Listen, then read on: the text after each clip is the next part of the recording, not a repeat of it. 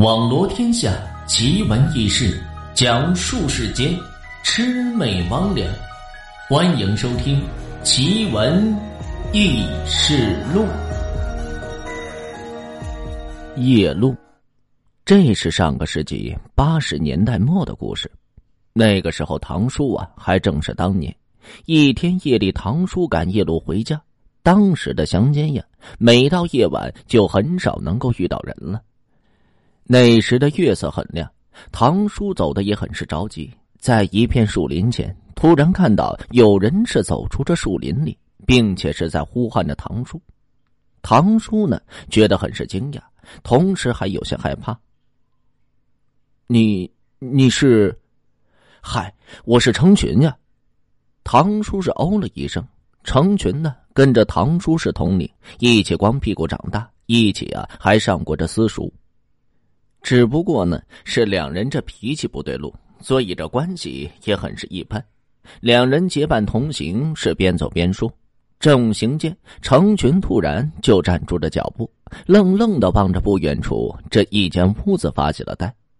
唐叔问他怎么回事，成群这才开口说道：“你，你看到那间屋子没有？看到了，怎么了？”这屋子里一定住着位很有本事的人。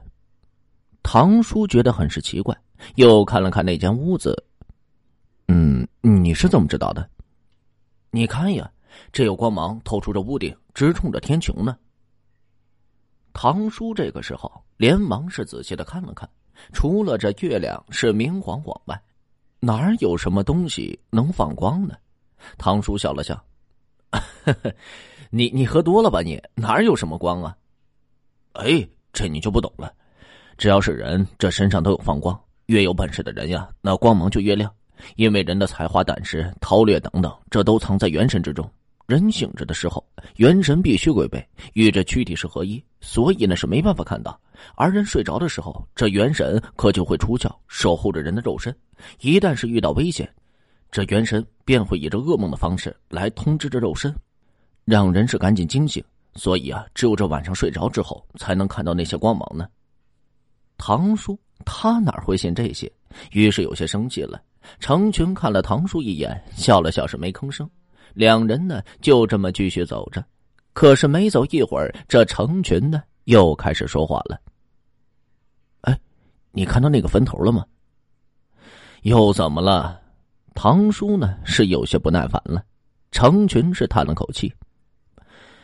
有股黑烟不散，那是怨气凝成的。以后你再走夜路的时候啊，千万得绕着这个坟头走。唐叔很是无奈，已经有些懒得再搭理这成群了，随口应了声。不久之后呢，两人就走进这村成群家呢是在这村口，唐叔家在这村中，两人就拱手告别。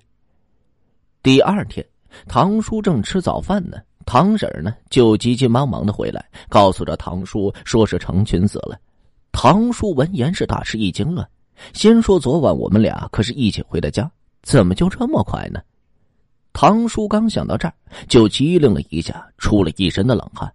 他这才想起来，成群呢，半年前跟着表兄啊出去做买卖，于是这连忙问着唐婶：“你是听谁说的成群死了？”嗨，是成群呀！这表兄回来报的丧，说是途中这船给翻了，掉河里淹死的。唐叔闻言是好久没说话，如今他已然明白，昨晚跟自己一起赶夜路的，那想必就是这成群的魂魄，难怪这一路上都说着那些神神鬼鬼的话呢。从此，这唐叔呢还特别注意上那位有本事的人家，果然是真有这出息，后来成了位大作家。而那座怨气不散的坟头前呢，也是接连出事最为吓人的一回，是一位村妇在那是中了邪，拎着菜刀是满街乱跑。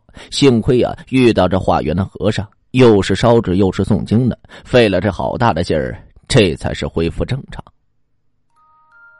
奇闻异事录本集播讲完毕。如果您也有这类的经历或者是故事，需要主播帮您进行播讲的话。